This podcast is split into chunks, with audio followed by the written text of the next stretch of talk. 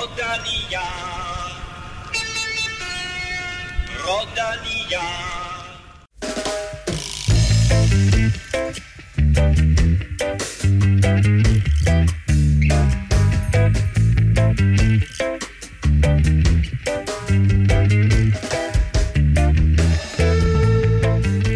En fuldstændig vanvittig, skøn og kaotisk Tour de France er slut. Vi gør status over 21 etaper, 9 danskere, 3 uger og en jordskredssejr. Vinder af 2019-udgaven blev Egan Bernal, der tog den gule trøje på en af de mest uforudsigelige etaper i turens historie. Det kunne være blevet den totale franske nedtur fra Pinot Exit til tabet af to trøjer, men heldigvis knep Roman Bardet lige på podiet. De startede ni, men i Paris kom kun syv danskere over stregen. Det er stadig flest nogensinde. Vi giver de rødhvide aktører karakterer for årets ture. Der er, som du kan høre, masser at tale om i denne sidste turepisode, og du kan også glæde dig til quiz, spiltips, sidste bogstav i den store Garmin turkonkurrence og Kim Plesners top eller flop. Og dermed velkommen til mine to faste sprinters, Kim Plesner og Stefan Djurhus. Kim, en vanvittig afslutning på turen. Ja, det var... Ja, den kunne man ikke have forudset. man satte sig godt til rette der fredag, og så, ja, alt det, der skete på bare fredagens etape, det var jo, det var jo nok til en hel Tour de France nærmest. Og, og, men selvfølgelig ærgerligt også den, den måde, det blev... Det var lidt ligesom at, at løbe sådan, sådan en, øh, hvad er det, 60 meter, de løber indendørs i atletik, og så løber de ned, og så kommer sådan en væg ned for enden, for at de kan nå at tage farten af. Og sådan tror jeg, man havde det lidt, da, da de stoppede etappen der, ikke? og man har været helt op, og så bum, Nå, men jeg ville egentlig gerne se, hvad der var sket, hvis de var fortsat ned i det jordskred der. Ja, det du kan jeg var forstå. ude på Twitter og sige, uh, hvorfor kan de ikke uh, løbe med cyklen og alt muligt? Jamen, øh, jeg, skrev et par, jeg skrev et par tweets der, som øh, selvfølgelig var, altså halv, halv mente jeg det, og halvt var det sådan øh, med en lidt ironisk distance, og så skal jeg ellers love for, at man bliver svinet til. Så ja, det er jo der, hvor Twitter er så smuk, ikke? Så øh, kommer der alle mulige frem der, som, øh, som lige pludselig kalder en for idiot og Mr. Wise Guy, og hvad jeg ellers blev kaldt. Så en lille opfordring herfra til, at... Øh, man øh, taler i sober tone på de sociale medier, og det gælder sådan uh, hele vejen rundt. Når det så er sagt, og det var slet ikke der, vi skulle hen, men nu kommer vi i gang Nu med kom det der. Øh, Stefan, er, er Egon den rigtige vinder? Ja, det, det, synes jeg, det synes jeg, man bliver nødt til at, at, at sige, øh, fordi at han, øh, han kører et utroligt stabilt Tour de France. Øh, han, han har ikke nogen off-day. Han, jeg tror kun, det var på enkeltstarten, der taber han så også godt nok to minutter eller, eller lidt mere, ikke? Øh, men udover det, så har han set utrolig skarp ud, og, og jeg tror, selvom etaperne blev, blev forkortet, så havde, han, så havde det nok været svært at fange ham. Øh, så, så jeg tror, han, han var den rigtige, uanset hvordan det ville forløbe. Og så må jeg sige, at, at se ham på Champs-Élysées i går efter etappen, øh, den måde, han agerede sammen med sine holdkammerater, ikke mindst sin familie, sin lillebror, sin mor, øh, den måde, han talte til publikum på. Det her, det er altså en ny slags mand. Okay, Geraint Thomas er også en, en, en vidunderlig karakter og meget populær i England, men det her det er bare en, en ny karakter. Jeg synes, han virker utrolig sympatisk, i modsætning til måske nogle af de ting, som vi ellers sådan har opfattet øh, omkring Sky, eller lad os kalde det det tidligere Sky, ikke? Jo, og så, så synes jeg også bare, både den måde, han cykler på, og den måde, han agerer på, at, at man har lidt på fornemmelsen, at det er altså en, det er en stor kanon, vi har med at gøre. Ikke? Det er, han kan blive en af de helt, helt store, ham her. Og det, det tror jeg, der er bare en eller anden aura omkring ham. Jeg synes også, det var sådan øh, bemærkelsesværdigt, at han, øh, han både takkede Colombia, og så Ja. takkede han lige Italien på italiensk, og så takkede han lige fransk, Frankrig på fransk. Så han var lige ind over, øh, hvad hedder det? Og Geraint Thomas på engelsk. Ja, netop. Altså, han kan jo lige pludselig alle cykelsprog ud over spansk, men øh, det, det, det behøver han måske heller ikke. Men som jeg lige forstod de der tre eller fire sprog, ikke, så er jeg er jo meget velbevandret Ja, det- i alle mulige udenlandske sprog, som jeg nok ved. øh, Jeg var meget skuffet over, at I hørte, han ikke talte tysk. Øh, men jeg, jeg, jeg synes faktisk at bemærke, at der, hvor han havde det sværest, det var ved det franske. Han stod sådan lidt der, Ja, stod lidt og hakket i det. Sådan, og, Det var lidt ligesom at være til øh, Bruce Springsteen-koncert, hvor han skulle stå og snakke dansk eller et eller andet. Ikke? Det, var, det var vist indøvet, øh, og, og sådan lige om han kunne huske det hele. Så det, den tror jeg ikke, han, øh, han, han bruger så ofte i det daglige i hvert fald. Men øh, en, øh, en vidunderlig ceremoni på øh, Champs-Élysées, som jo altså først blev omkring kl. 22, fordi rytterne først var 21.30, men det gav altså nogle helt spektakulære scener. Øh, både med, øh, da, da, da solen gik ned, og rytterne rundt, og fransk tv var øh, fantastiske til, at- til at dække den her sidste etape. Jordskred stoppede Tour de France, men jordskred kan ikke stoppe støtten på tier.dk. I er ganske enkelt fantastiske. Vi nærmer os med en banalsk fart de 200, der, udnytter, der udløser næste løgtrækning. Stefan, hvor mange er vi oppe på nu? 175. Bum, det er jo næsten et jubilæum. Ja, det, slags jubilæum. det er jo rundt, det er rundtal. I, i rundtal. Sådan. Vi øh, er jo fuldt om, øh, i gang med at, at bygge en ny præmie op, og den øh, trækker vi altså lod om, når vi runder de 200. Tak til alle, der allerede støtter os på tier.dk. I er altså med i lodtrækningen, og vil du også være med, så tilmeld dig på tier.dk eller følg linket på velropa.dk, og så donerer du dit valgfri beløb hver gang der kommer en ny udgave. Og det der tier, det staves som bekendt 10 metal, og så er.dk. Og jeg kan godt love, at øh, den her præmie, den bliver altså federe og federe. Vi fortæller lidt senere i udsendelsen, øh, hvad den helt nøjagtigt består efterhånden. Og Stefan, turen er slut, men det er ikke slut med freebets. Nej, altså jeg var lige bekymret faktisk, fordi at øh, tidligere i dag, så havde vi ikke nogen freebets, og så, øh, så, så lige pludselig så kom mailen, fra, øh, fra Otto, at øh, der var lige en ny sending, så vi trækker endnu en gang lod øh, om 200 kroners freebet. Jamen, øh, super fedt. Så alle, der støtter os på tier.dk, er altså også med i den konkurrence. Freebet fortsætter. Det gør vores store gamle konkurrence til gengæld ikke, fordi eller det vil sige, du får det sidste bogstav i dag, så vi fortsætter lidt endnu. Her under Tour de France, der har du fået bogstaver til konkurrencen i hver episode, og du kan altså stadigvæk lige nå at være med.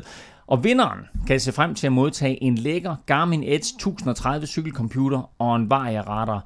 Øh, og det hele den her pakke har altså en samlet værdi af over 7.500 kroner. Det får du også øh, lidt mere øh, at vide om senere i udsendelsen, hvor du altså også får konkurrencen, sidste, konkurrencens sidste bogstav. Og Kim, selvom vi endnu ikke har fået alle bogstaverne, så er der stadigvæk kommet en hel del rigtige svar ind. Ja, de fleste er faktisk rigtige nu. Dem, der kommer ind. Der kommer enkelte svipser, men øh, og det... Har der været nogle lækker pik? Nej, der har ikke været den. Men jeg så i dag, der var... Hvad fanden var det? Hvad var det for en, der var... Øh, Dylan van Barle havde en anden... Øh, var det noget po- podiepik eller et eller andet? det, den er på Twitter. Jeg kan simpelthen ikke engang huske, hvad det var. Den, ja, den han lagde op der. Ja. ja. Pizza Pig, tror jeg det var. Ja, det var Prima Pizza Pig. Prima Pizza Pig. ja. Den kan man gå på øh, altså, Twitter. Synes de også selv, det er sjovt, eller ved de slet ikke? Ja, Nej, de ved ikke det. Altså, Jamen, ved ikke, det er sjovt. Der er det nogle det holde... der pig, pig der, det betyder vist salt, tror jeg. Nej, altså. det betyder bare billede jo. Altså pig. Nå, det er, det er den, okay. Fordi i Frankrig, der, hvis man har de der slikposer, hvor der står pig på, som, alle, som alle danskere på ferie ønsker, øh, elsker at tage billeder af, og som er en stående joke blandt alle, der rejser rundt i Tour de France, så sender man pig-billeder til hinanden. Det der pig, det er sådan ligesom det der sur, sur og salt øh, slik, man kan få i Danmark. Nå. Så ja, okay. øh, Så der er, der, der, ja, der er masser, masser af Men ikke noget øh, lækker pik, og det vil også være lidt ærgerligt i forhold til de bogstaver, vi har haft ude, uden at afsløre for meget. Det er korrekt. Du får det sidste bogstav senere i udsendelsen. Du kan som altid finde os på iTunes, SoundCloud, Spotify eller i din foretrukne podcast til Android. Og husk, at du også kan følge os på Twitter og Instagram. Det sker på Snabla Europa og så på facebook.com-velropa. Mit navn er Claus Elming. Du lytter til Velropa Podcast, præsenteret i samarbejde med Garmin og også fra Danske Spil.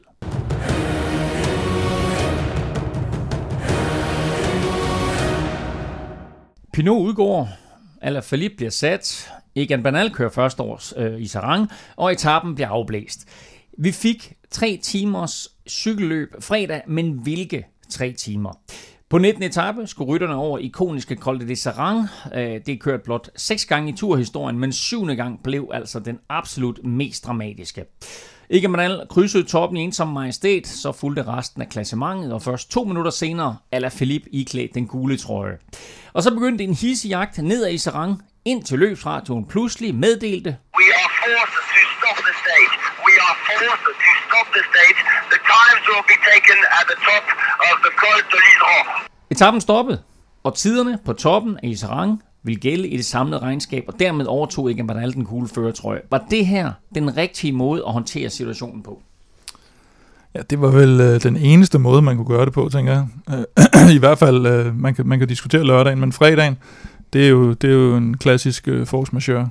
Altså, der, de får de her meldinger med jamen, ingen varsel nærmest, og de er på vej derned, og man så, først så man alle de der havlbilleder, og, og, og, og, og, og, og der prøvede at skrabe det væk fra vejene, og så så man jo lige pludselig det der, det jordskred, det, altså, det kunne da ikke, det, du kunne have gjort et eller andet med at stoppe dem, og så køre dem hen til foden af det næste, og så skulle du sættes i gang med nogle tider, som de ikke rigtig havde, og ikke engang havde styr på efter fredagens etape, så det ud som om, fordi uh, Krausweig fik ja. godskrevet og fraskrevet nogle tider. Så det ville have blevet virvar af logistik og tidshalløj og sådan noget. Så der, det er pisse ærgerligt. Det eneste, man kunne have gjort, var at annullere hele etappen.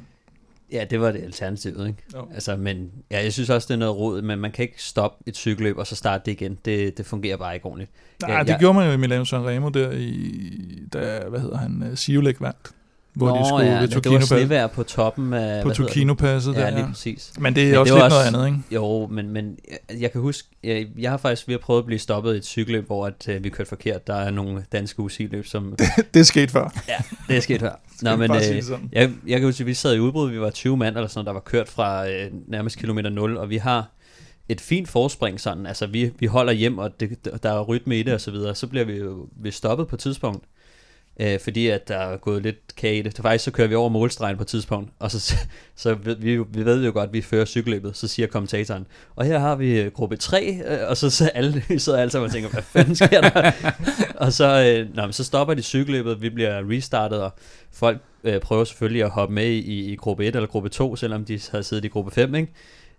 Øh, men vi, vi, vi bliver så startet, og vi starter jo bare alt for sløvt i forhold til, at alle de andre, som er blevet sat, de får ny energi og får organiseret sig, og, øh, og så sætter de bare i gang. Så de har hentet os igen i løbet af, af 20 minutter eller sådan noget, fordi at os, der sad i, i frontgruppen, mm. vi kunne ikke lige finde ud af det på samme måde, som de vidste jo godt, de var ude i cykelløbet, så, så vi blev hentet med det samme, og det, det tror jeg også noget af det lidt det samme, altså med sådan noget her, altså man kan bare ikke stoppe cykelløbet, no. fordi så ændrer dynamikken sig bare meget, så jeg er meget enig med, at altså, det var en dårlig løsning at gøre det på den måde, som de mm. gjorde, men der var ikke rigtig nogen bedre det var løsning. Den, det var den mindst uretfærdige ja, løsning. Og, ja. Men, altså, men, kunne... men, men var det det, fordi Egan Bernal stikker af, og der er ja. helt klart nogen, der økonomiserer med kræfterne, og det er også helt klart, at Alaphilippe jo ikke har tænkt sig at gå med der, men ved, at han kan hente måske 60 sekunder, måske 90 mm. sekunder mm. på vej nedad.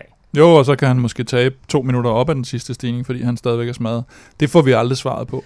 Men man kan sige, man kunne enten vælge at sige, vi annullerer det hele for ligesom at nulstille det, eller man kan sige, vi tager det cykelløb med, der er kørt mm. øh, på, på de forudsætninger, det nu er blevet kørt på. Der er altid nogen, der vil øh, blive snydt et ja. eller andet sted. Altså, øh, jeg synes også, at Krausweig, synes jeg, blev lidt snydt, fordi at han sad og ventede på de plus, og ville gerne have ham på nedkørselen, så han mm. kunne spare kræfter og måske hente lidt ind på Banal. Øh, så på den måde synes jeg, at det var lidt uretfærdigt i forhold til ham. De andre så ud til at køre sådan rimelig meget øh, all out. Men han er vel, altså på den anden side, så har han ikke kunne følge Banal de nej, par gange, nej, han har stukket, så sandsynligheden for, at han lige pludselig skulle have fået stjerneben på lige præcis ja. det sidste bjerg, er også sådan ja, lidt men, teoretisk. Men, men, men igen, der var Jumbo Visma jo faktisk ude at sige, og det skal lige siges med det samme, at, at øh, der var mange, som kom med en udmelding, inklusive undertegnet, uden at have set øh, det her jordskred, mm. uden at se, hvor voldsomt det er. Og da det først står klart, at der har været det her jordskred, der er det klart, der kan man ja, ikke ja. fortsætte etappen, der er man nødt til at finde en måde at afbryde det på. Ja. Men Jumbo Visma er jo direkte ude at sige, vi var fint tilfreds med, at Egan Bernal skulle ligge derude alene. Så fik han godt nok måske, måske ikke følgeskabet Simon Yates, men de havde det fint med, at han skulle ligge derude alene, skulle tage hele nedkørslen for sig selv, mens de kunne komme to mand, plus hvad der nu ellers sad i den der gruppe der, og kunne, øh, kunne hjælpe hinanden og spare lidt kræfter på den måde. Så selvom de var diplomatiske og sagde, at det var den bedste løsning, så havde de en taktik, som mm. lød på, ja, ja. vi skal op over toppen sammen, vi skal have Lawrence de Plus, som var en motor for Krausweig øh, de, de, hele den sidste uge. Vi skal have ham med op over, han skal hjælpe Krausweig, og så er der en chance for, øh, at, at Krausweig han kan lave et eller andet stort på det sidste bjerg. Mm.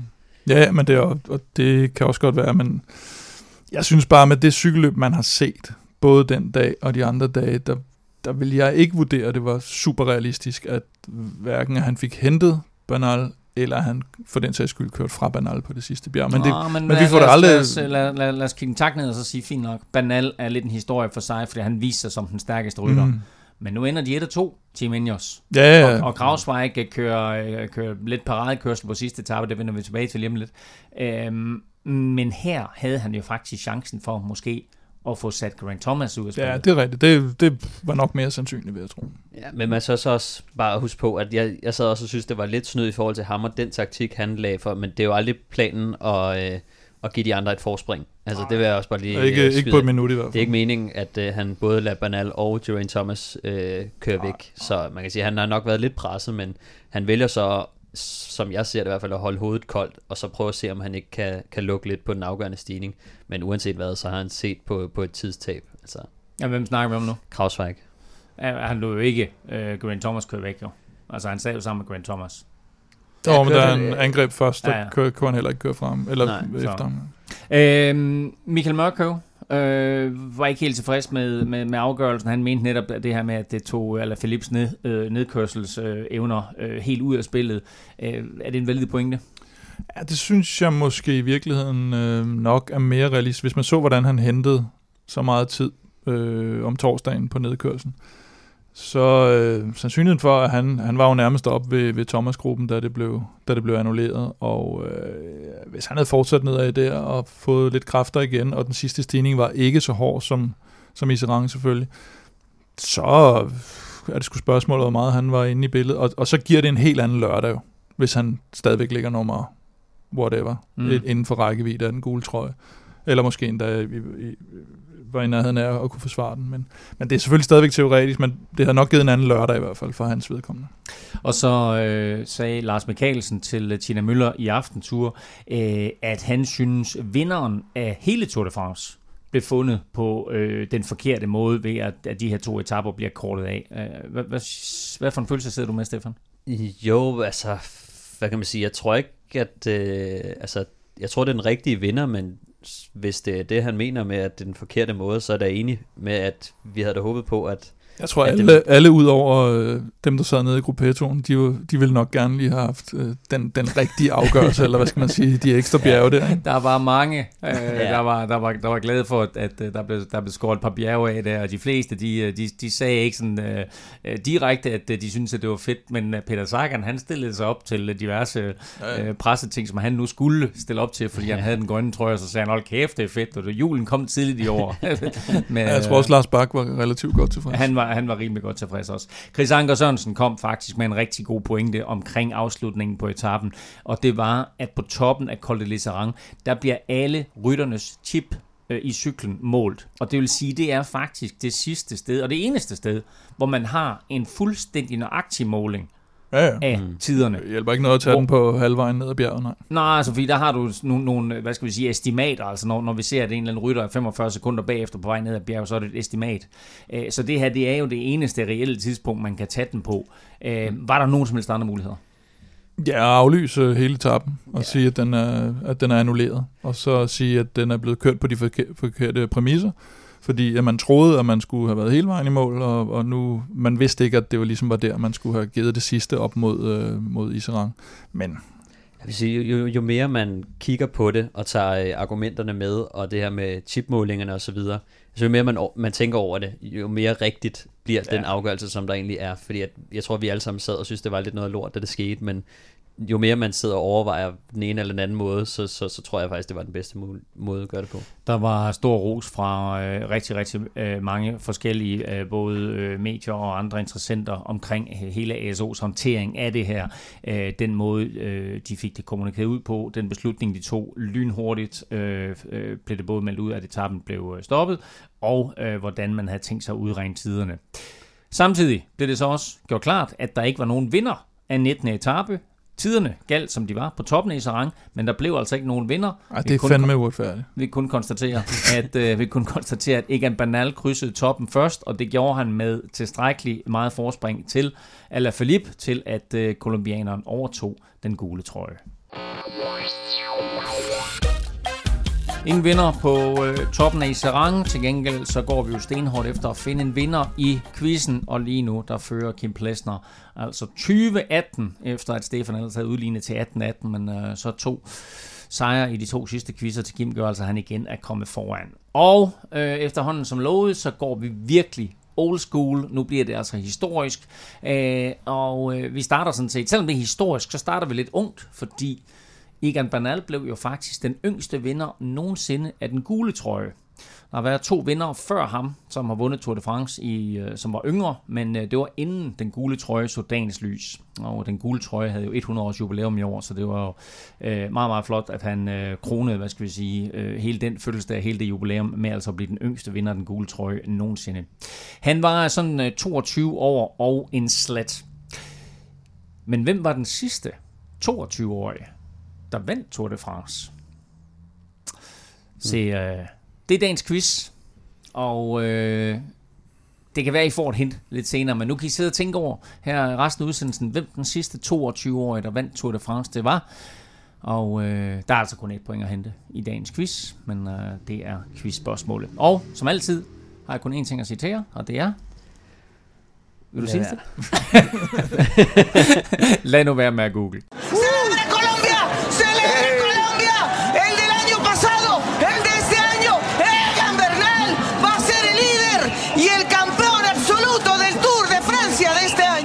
På 20. etape kunne Egan Bernal stille og roligt trille over stregen i den gule trøje, dog til stor jubel i vel nærmest hele Colombia. Også lørdagens etape blev påvirket af jordskred, så 20. kapitel blev forkortet og var på blot 59 km. De første 25 var transport frem mod turens sidste bjerg, 34 km op mod målet i Val Thorens. Det blev aldrig det helt store fyrværkeri. Vincenzo Nibali kørte først over målstregen i små 2400 meters højde, mens Alaphilippe blev sat og mistede sin podieplads. Men jeg sidder lidt og tænker og føler, manglede vi ikke lidt vildskab på den her sidste etape? Jo, men den, den var svær at få det på. Ikke? Jeg så mange, der opfordrer til, at man måske skulle have lavet en enkelt start i stedet for op ad bjerget og sådan noget, men det er jo nok blevet et logistisk helvede at skulle til at, og lige pludselig ændre det til det. Men det blev lidt for forudsigeligt, og det blev lidt for, at folk egentlig var lidt tilfredse. Eller Philip, han var sgu egentlig gået ned. Han ville have den gule trøje eller ikke noget, tror jeg. Ja, selvfølgelig kæmpede han lidt for et podie også, ikke? Øh, ikke var lidt øh, tilfreds med at komme op på podiet. Thomas vidste godt, at han kunne ikke rigtig gøre noget, og han blev nummer to, og det var fint, og hans holdkammerat vandt. Og der var lidt for mange, der bare var tilfreds med situationen, som den var, ikke? Og, og Bookman kunne ikke komme og, og lave et eller andet Ja, helt de prøvede vildt. lidt på Ja. at sætte noget tempo, men det var aldrig rigtig... Det er jo ikke den måde, man skal gøre det på, og han har ikke, den, han har ikke fysikken til at lave de ting, Bookman, han er mere diesel, ikke? Øh, så så det, det mest spektakulære blev jo egentlig Nibalis sejr. Ja, det tror jeg bare, vi- jeg sad i hvert fald og savnede uh, Pinot rigtig meget lige på den Ja, etape. det må man sige. Fordi han, det var ham, der ligesom uh, sparkede lidt gang i, i hele Tour de France i år, synes jeg.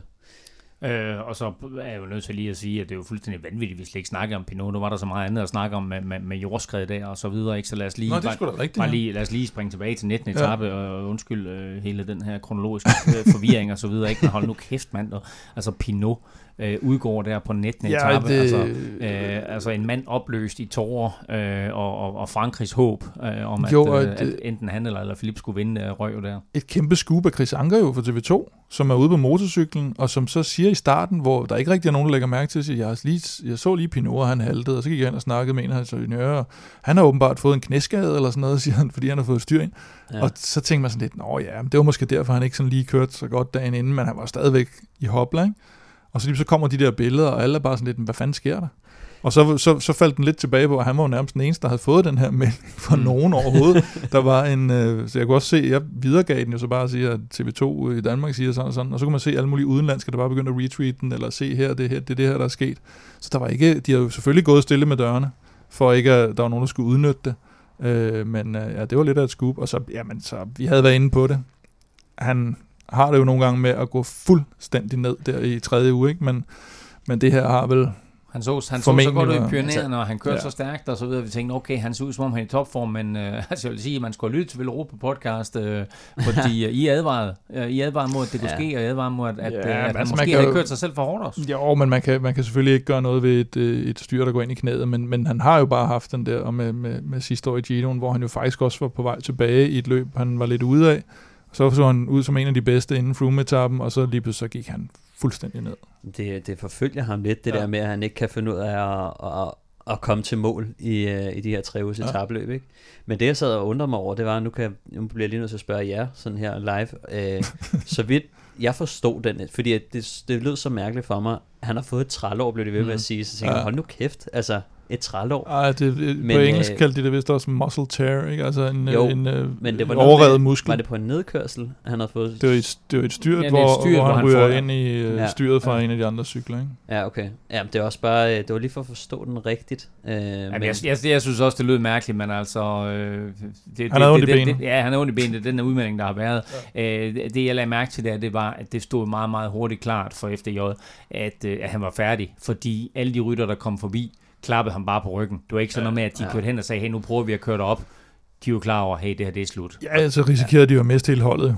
Jo, jo, øh, men det var, ikke så meget, det var ikke så meget det. Det var mere, det var mere, det var mere altså, man, man, man sad og fik en klump i halsen. Ja, ja, ja. Du ved, at, at, at hele holdet vidste, wow, det her jo, det er slut. Og det, og det var det store, altså nu ved vi godt, at Philippe var jo måske den store animator i hele løbet, sådan generelt set, men, men Pinot var jo det store håb i forhold til endelig at vinde Tour de France, for de fleste regnede jo godt nok med, at Alaphilippe ville gå ned øh, af dem, der ser cykelløb jævnligt. Øh, og, og, så han var den der store, og, og der var også et kæmpe pres på ham, som så ikke bliver forløst, men ja, hvad, hvad hedder sådan noget? det bliver. Men jeg synes også, det virker som om, at, at Pinot, da de først ramte bjergene, han var den eneste, de ikke kunne slå. Altså, og han, ja. man skal også bare huske på, han som måske den eneste tog tid på Banal i, uh, i turen. Ikke? Ja. Så, så man må sige, at det, det, var, det var nok en, en tursejr, der, der har råd for ham der på, på det, der minder om et trælår, eller hvad der var. Ja, i hvert fald en mulig tursejr, fordi spørgsmålet er, om han har siddet med øh, øh, Bernal deroppe. Nå, jo, er også... Øh, ja, det, det er men endnu han har været den eneste, der Ja. har vist, altså, at han faktisk havde et ekstra gear. Ja. Øh, og jeg ved godt, at, at nogle gange så har man øh, en god dag, og nogle gange så har man en off day osv. Men det er selvfølgelig ikke til noget til at sige, men det er bare for at sige, at han, han er faktisk den eneste, der sådan, ud over Banal til allersidst, da Pinot var væk, der var han den eneste, der ligesom kunne sætte dem alle sammen. Øh, Og det er det, der bliver, det tror jeg faktisk kommer til at blive sådan lidt eftermælet for den her tur, udover det der med, at man sagde, nu var den ligesom, den lå til at blive den bedste siden 2003, og det er de fleste sammenligner med. Og det er der mange, der siger nu, det blev den så ikke alligevel på grund af det her, men den bliver også turen, hvor vi manglede svarene på en masse spørgsmål. Altså netop det der, hvad var der sket, hvis vi havde kørt det sidste bjerg? Hvad med Mm. Kreuzberg? Hvad med Alaphilippe, hvis han var kommet op på nedkørslen? Hvad med Pinot, hvis han stadigvæk havde været i løbet?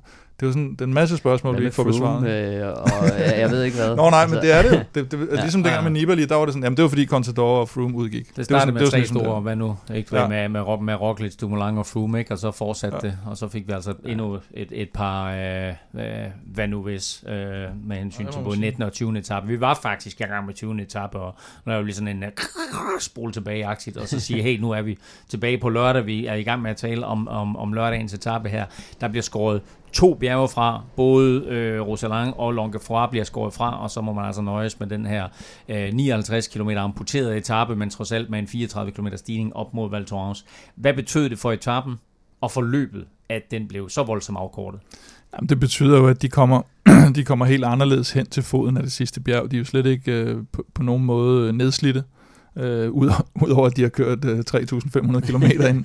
Nej, men, men etappemæssigt er de slet ikke nedslidt, som hvis de skulle have været over Roselang selvfølgelig. Øh, der var nogen, der kunne have sat, der ville det have hjulpet at sætte det her tempo, som for eksempel Bora gjorde, Mm. som Movistar har gjort tidligere, simpelthen for at lave slitage på de andre. Ja. Og, og det er der slet ikke, når du rammer den sidste. Og så er det, så er det i gåsøjne for nemt for øh, Ineos at, at, at køre den safe. Øh, Og, op og, den og det er jo egentlig en rigtig god pointe, det der, Kim, fordi det ender jo med, at øh, de tre uh, Movistar-rytter, de alle sammen sidder med op til sidst, og de ender alle sammen i Spurter mod hinanden. Ja, jamen, det gør de jo faktisk, men de ender også alle sammen i, i top 10, og det ender jo egentlig med at blive altså, en mærkelig tur for Movistar, men altså tre, tre rytter i top 10 øh, er, er trods alt godkendt.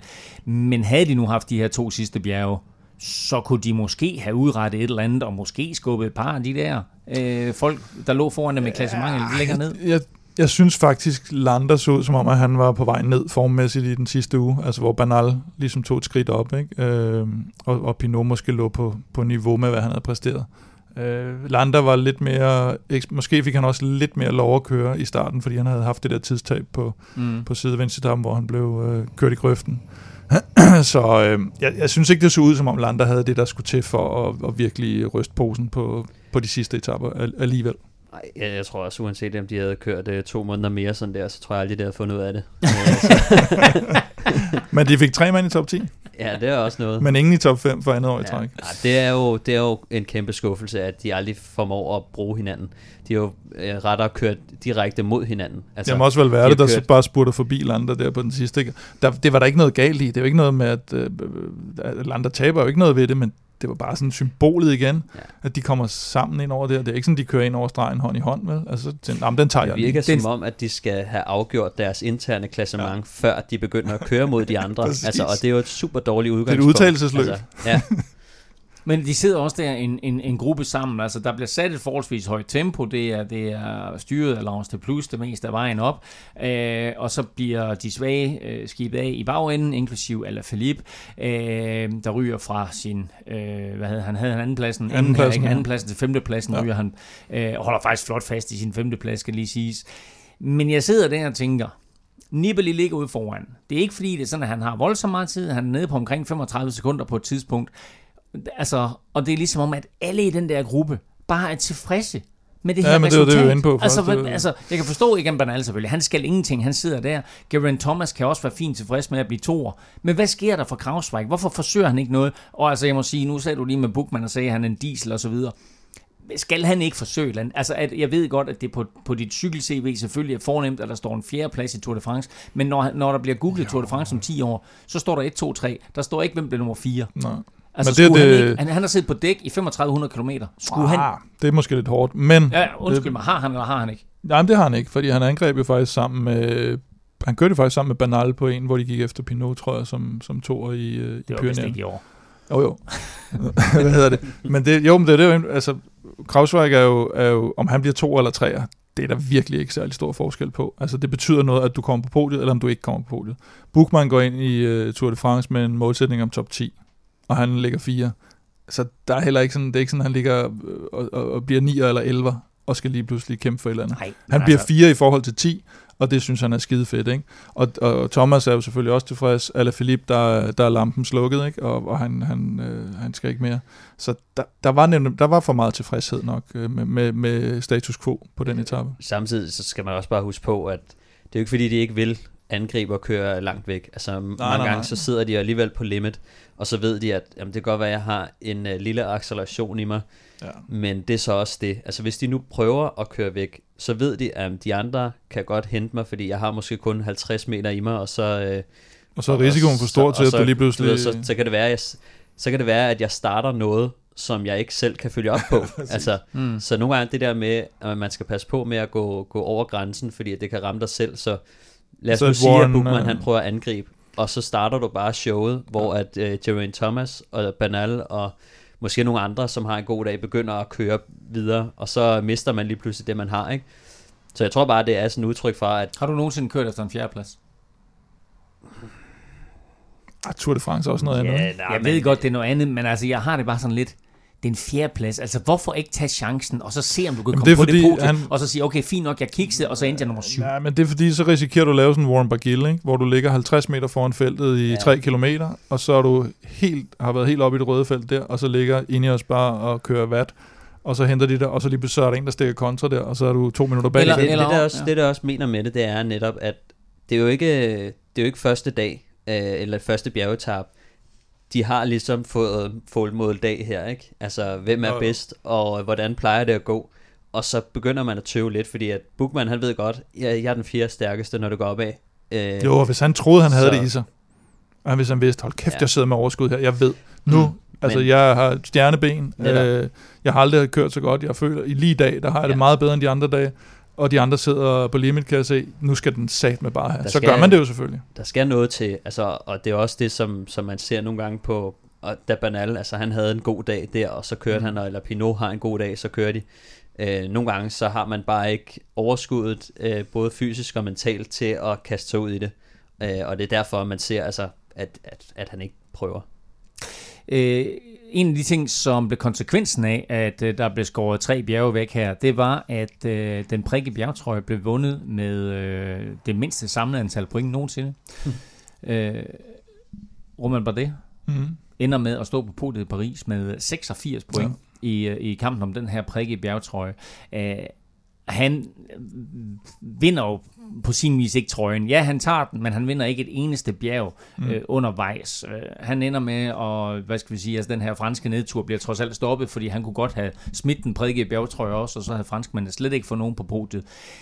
Men er der noget fremtidsmæssigt taktisk i det for Ineos og Egan Bernal, at de ikke gør rent bord? Fordi hvis Egan Bernal han virkelig vil, så kan han sandsynligvis godt vinde etappen foran Nibali, og han kan sandsynligvis også godt tage nok bjergpoint til, at han smider Roman Bardet Jeg tror, jeg tror måske godt, der kan være noget i forhold til franskmændene, at nu, nu er de ligesom blevet trådt nok på, og, og det er måske unødvendigt at gå op og tage den også, som vil være konsekvensen af, hvis han havde vundet etappen. Men jeg tror også, de bare, jeg tror mest af alt, de bare kørte den safe. Øh, og så synes jeg jo egentlig, hvis man, hvis man ser på hele turen så, og på trøjerne, øh, Sagan vandt vel en etape, ikke? Vandt Sagan vandt den enkelt. En ja. enkelt. Det er det, blandt alle trøjerne. En etape. Banal vandt ikke nogen etape. Han Og han før- tager to, kom først tror jeg. over i Sarang, Det er ikke? lige før, at... Og bare det vandt slet ikke nogen etape. Så du har fire trøjer, og der er ikke en eneste, der har taget en etape, ikke? Altså, det, bortset fra eller Sagan. fortsat, bortset fra Sagan. Ja, ja. øh, nå, nej, men øh, det kunne også, den grønne trøje kunne også nemt have vundet måske to-tre etaper, for det er jo trods alt øh, sprintertrøjen eller, eller pointtrøjen. Ikke? Ja, men det er jo et, øh, et, et stage race, hvor det ikke handler om øh, hver, en, hver enkelt dag, ikke? Så, øh, så det synes jeg, at altså, det er jo lidt mærkeligt øh, i sidste ende, ikke? Og det, øh, dem, der ikke har forstand på cykling, de kan jo slet ikke forstå, hvordan det hænger sammen, det her. Men, øh, Nej, nej, det var også, det er jo jeg, sådan, jeg det snakker også med en i dag. over... Øh, Jamen, jeg så godt den der etape i Paris der. Ham den guldtrøje, han sad der noget langt tilbage, var. Så han havde den gule trøje, Egan Bernal, der 20. etape var overstået, og dermed så manglede der altså kun en paradekørsel på 21 etape ind til Paris, for at Egan Bernal han var 100% sikker på at kunne lade sig krone og hylde som vinder af Tour de France. Vores store Garmin-konkurrence nærmer sig sin afslutning. Garmin-konkurrencen har løbet gennem hele turen, og den slutter altså i dag. Du har indtil videre fået syv bogstaver under Tour de France. Om lidt, der får du det 8. og sidste. De skal så samles til et ord, og når du har et godt bud, så sender du en mail med ordet i emnelinjen til kontakt Og præmien, Stefan, den mm. havde Vincenzo Nibali ikke brug for på 20. etape. Nej, han havde ikke brug for radaren i hvert fald, for der, der kom ikke nogen bagfra. men, øh, men computeren kunne man måske godt bruge, fordi at, øh, jeg tror, han har kørt nogle rimelig lede tal øh, op ad stigningen. Så øh, ja, Og det er en øh, cykelcomputer, Garmin Edge 1030, man kan vinde. Øh, og det er altså kombineret med den her Varia radar baglygte, som øh, både naturligvis fungerer som baglygte, men altså også advarer, hvis der kommer nogen bagfra. Det er en taske. Der er øh, lidt af hvert fra Garmin i den her taske, så den samlede værdi kommer altså op over 7.500 kroner. Det 8. og sidste bogstav, Kim Plesner. Hvad Jo, har du jo, til jo. os? Det er, et, øh, som nogen måske har gættet, et M, som øh, Movistar Sådan. eller Mikkelton. Scott. eller Mørkøv eller Magnus Kort. Sådan. Mest Magnus og ikke så meget Kort. kan du flere? Altså, Ja, jeg kan blive ved. Nå, Jeg kunne, og jeg kunne og blive ved. kunne- Ja, dem som en magnum. Ja, det er også Sådan, det var Ja. altså det 8. og sidste bogstav. Et M afslutter den her øh, Garmin Tour de France konkurrence, men du kan altså stadigvæk nå at være med, fordi øh, vinderen bliver altså først trukket i vores næste udsendelse. Så har du et bud på ordet, så sender du det ind til kontaktsnablag.velropa.dk, og så trækker vi lod blandt alle dem, der har gættet rigtigt. Og søndag sluttede Tour de France naturligvis af på legendariske Champs-Élysées. Der blev kørt otte omgange på den verdensberømte boulevard, og det endte med den forventede massespurt og en sejr til Caleb Ewan, præcis som forudsagt af Stefan. Og der er vel en grund til, at han bliver kaldt The Pocket Rocket, for hold nu Caleb en fart, han skød til sidst. Ja, det var, det var fandme det var imponerende. Jeg troede faktisk ikke, han ville nå det, fordi at, øh, han kom jo rundt i, i det sidste sving sådan relativt mm. skidt. Og så blev han endda også lukket inde øh, i venstre side. Øh, på en eller anden mærkelig måde, så finder han en udvej. Øh, Det så meget sjovt ud med den måde, at både ham og Kronevæggen, de kommer sådan lige på hver side, som sådan Ja. to, øh, Ja, fordi- to fløje på. jeg, ved, jeg ved ikke, hvornår man så det, det tv-billede, øh, eller om man så det, har man nok gjort på et tidspunkt, men jeg så det på nettet, som enten er et kamera øh, fra et helikopter eller et droneskud, mm. hvor Edvald Borsen Hagen og to andre, hvem er det, Rikese og hvem er den tredje? Bonifacio. Og Bonifacio. De tre ligger forrest. Ja. Og så kommer Grunevæggen og Caleb Ewan, øh, Caleb Ewan på hjul af Grunevæggen, og så skyder Grunevæggen højre om, eller venstre om, og Caleb Ewan øh, højre om. Det ja. ser simpelthen så fedt ud. Ja, og så må jeg sige, det, det er også derfor, jeg sagde, hold nu Caleb en fart, han skyder, fordi det er jo vanvittigt så stærkt, han kører der, Caleb Ewan. Ja, og det, det, er, altså, det, det er jo det, hans evne er i en spurt. Det er jo hans, øh, hans acceleration. Øh, så jeg tror, at da de først bliver blokeret øh, begge to, altså øh, bliver jo faktisk lukket inde øh, på et tidspunkt. Øh, og der tror jeg bare, at det er et race mellem, altså selvfølgelig er det enormt hurtigt og har en god topfart, men i sidste ende, så kommer det ned til, hvem der har den bedste acceleration af Kronevæggen og Caleb Ewan.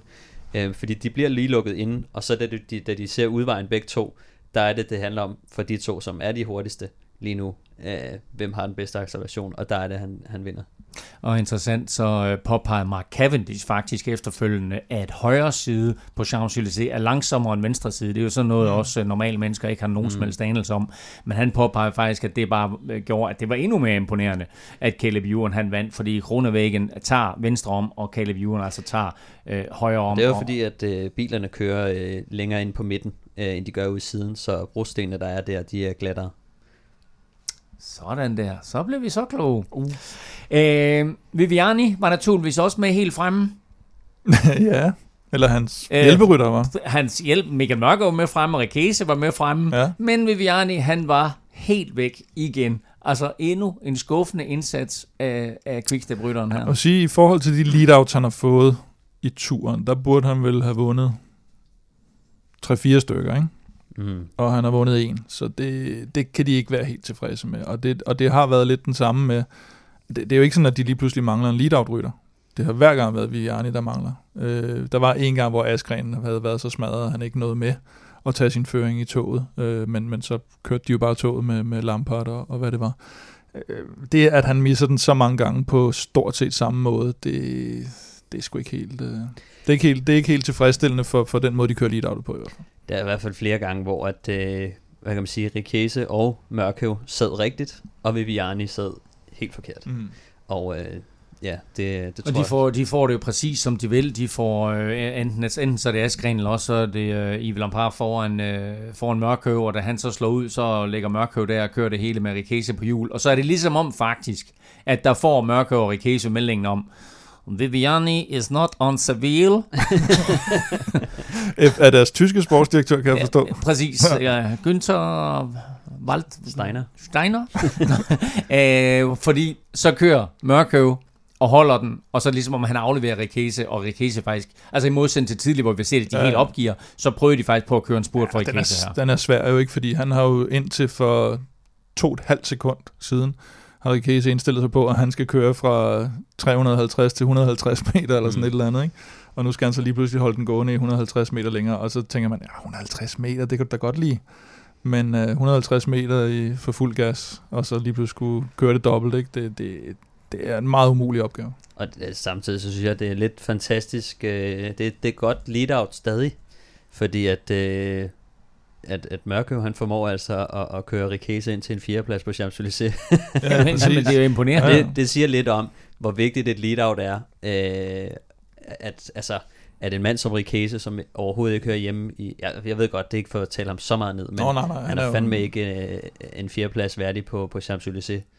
Øh, Nej, ikke under normale ikke under normale øh, Så, så det, det siger lidt om, at de faktisk har et, et lead-out, der, der kan noget. Øh, men, øh, men der hvis, man sidder med på, en, hvis man sidder med på jul, ja. Og øh, Viviani er væk til næste år.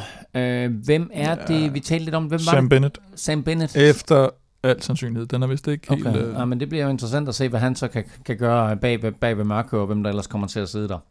Etappen på Champs-Élysées, den endte med, at øh, Caleb Ewan øh, fik den her enorme ære øh, af at kunne køre først over stregen. Dylan Groenewegen blev nummer to, og Nicolo Bonifacio blev nummer tre. Viviani kom først ind som 18'er, og så sidste års vinder på øh, Champs-Élysées, øh, Alexander Kristoff, han blev nummer 111. Men er det ikke tre et-taller? Og er det ikke en slags podie?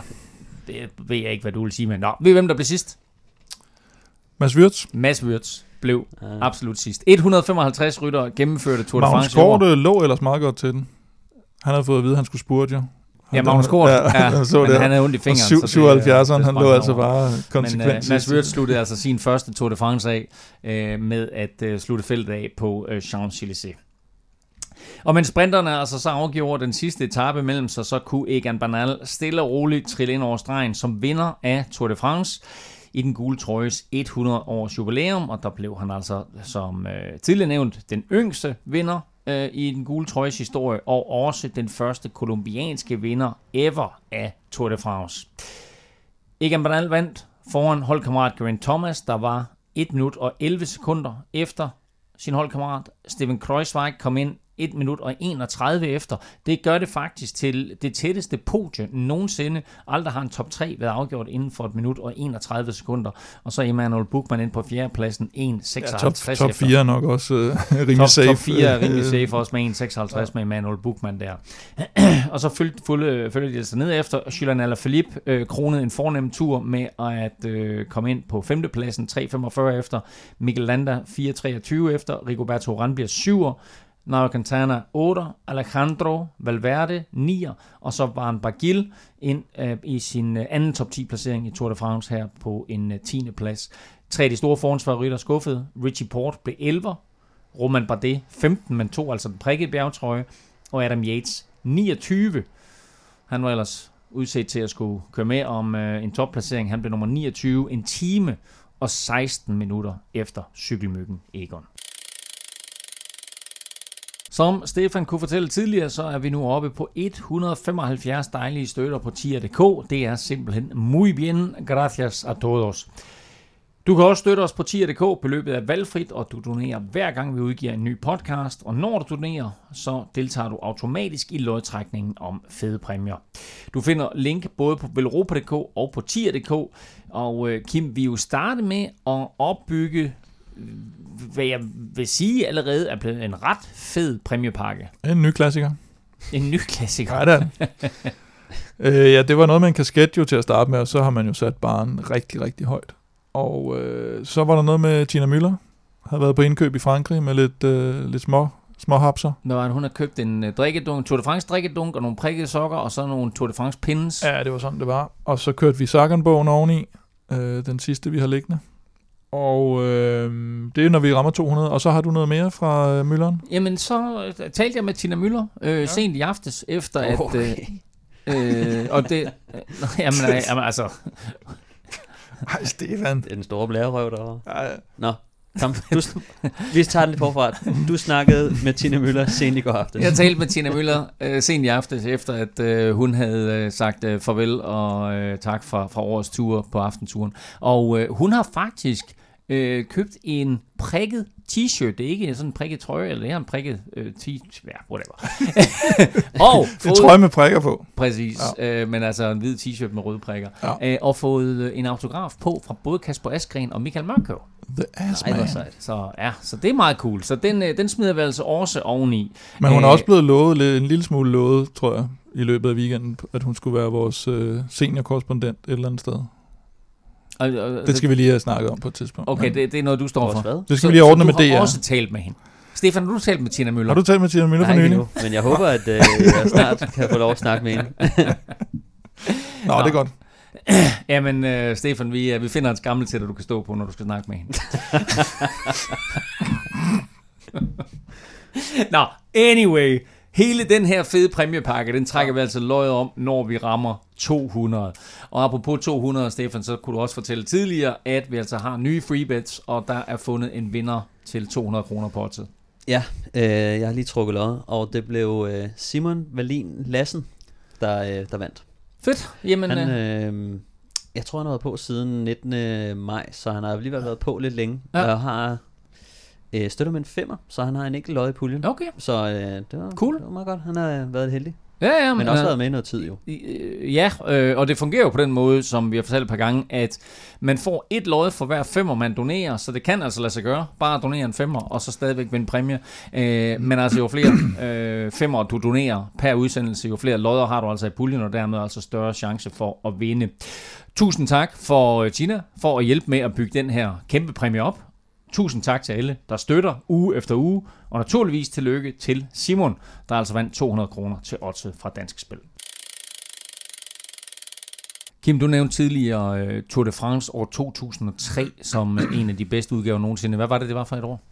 Det var det år, hvor, øh, øh, hvad hedder det, Belocchi styrter og brækker øh, hofte... Det var derfor, den var fed. Nej, nej, nej, nej, det var en af de, Og hvor øh, Ulrik øh, smadrer Armstrong på enkeltstarten, og han kører for Bianchi-holdet der, og man tror, han har en chance, og Armstrong får styret ind i posen, og Iban Meyer vinder på Alpe d'Huez, og Jakob Pihl vinder i Marseille, og øh, Tyler Hamilton brækker kravbenet, men gennemfører alligevel på en fjerdeplads og vinder en etape, og, og jeg kunne blive ved.